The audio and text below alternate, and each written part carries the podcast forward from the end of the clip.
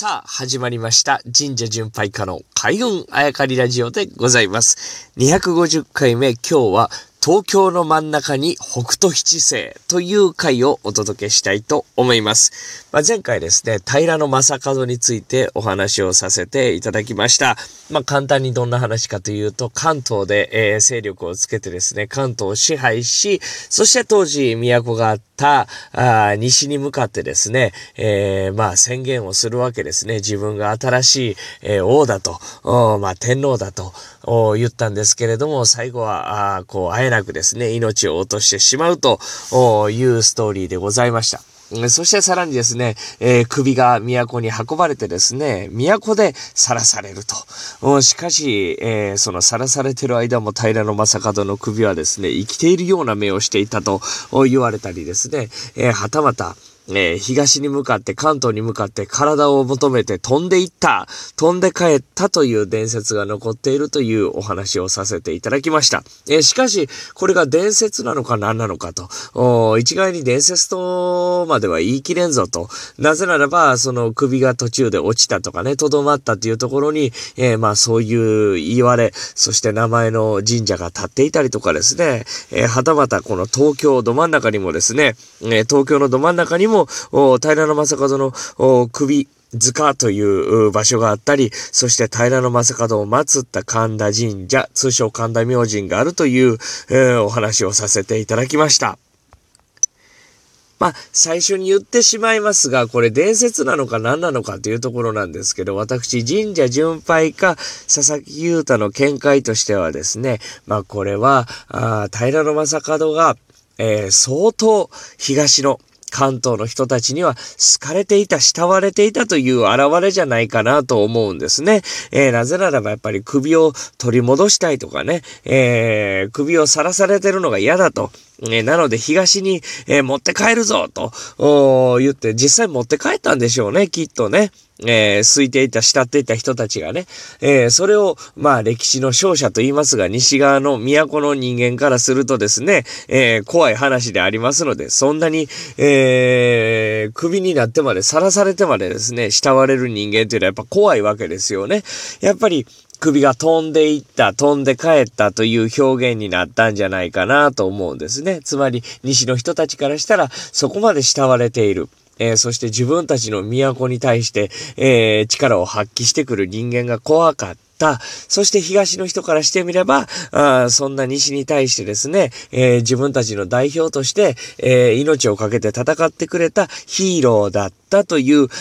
のギャップが作り出した、えー、ストーリーじゃないかなと僕の中では思っているわけです。なので、飛んで帰った、首が飛んだといえば嘘になるんですが、えー、首が東に戻っていたといえば本当の話でしょうね。えー、まあ、神社巡拝か佐々木優太はそういうふうに解釈しているわけですが、あさあ、えー、そこで平野正門の話というのは終わらないんですね。そこからでございます。やっぱり東の人間からしてみると、おまあ、えー、怖いか、え、親しみがあるかというのは別として力を持ってるというのは、あ実際のところだと思います。えそして、そこから、あだいぶ経ってですね、まさか東に都がやってくるとは誰も想像していなかったと思うんですね、その時代の人たちは。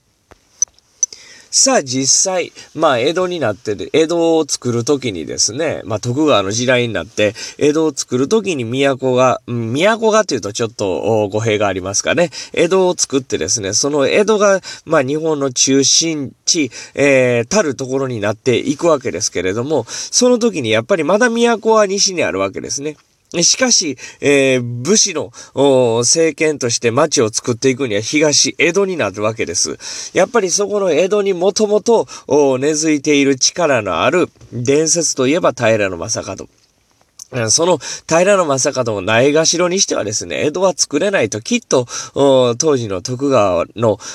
町を作るチームの人は考えたんでしょうね。ねその証拠に、まあ証拠というか、えー、まあ実際にですね、えー、そう考えたんだろうなという痕跡が、あ未だに、えー、東京にあるわけですね。ここが北斗七星、えー、になっているというお話を今日はさせていただきたいんですが、まず一つ鳥越神社というところがあります。ここはなんと、平野正門の首がですね、上を飛び越えていったんじゃないかと言われている。え、そんなことから飛び越えていった鳥越神社になったと言われておりますね。え、そして、え、東京には兜町という町が、ございます。これは金融、証券の中心として今はすごく有名ですね。ここは平野正門の兜をですね、埋めたとこちゃうかということで、えー、後に兜神社となり、今となっては兜神社というお社が、えー、ございます。そして平野正門の首塚、えー、前回お話しした神田神社、ここまで来て4つ場所があるわけですね。そして、つくど神社、つくど八幡神社。これはまあ場所が変わった、元の場所だったと言われておりますが、つくど神社は平野正門を祀っております。えそして、清神社ですね。これ、稲荷神社ですけど、鬼の王と書きます。これ、平野正門の陽明がですね、鬼王という字が入っていたので、そこから取ったんじゃないかと言われておりますね、清神社。えそして、鎧神社というのが新宿区にあるんですけれども、これは平野正門の鎧に、え由来すると。えー、この場所をですね、結んでいくと北斗七星になると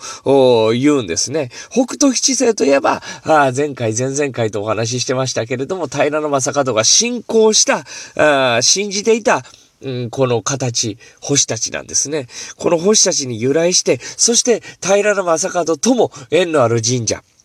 これが東京のど真ん中にありまして、結んでいくと、図らずも北斗七星の形になるというわけですよ。これは都市伝説のなのか、そうじゃないのかという話なんですけれども、まあ、それはですね、明日以降、ちょっと、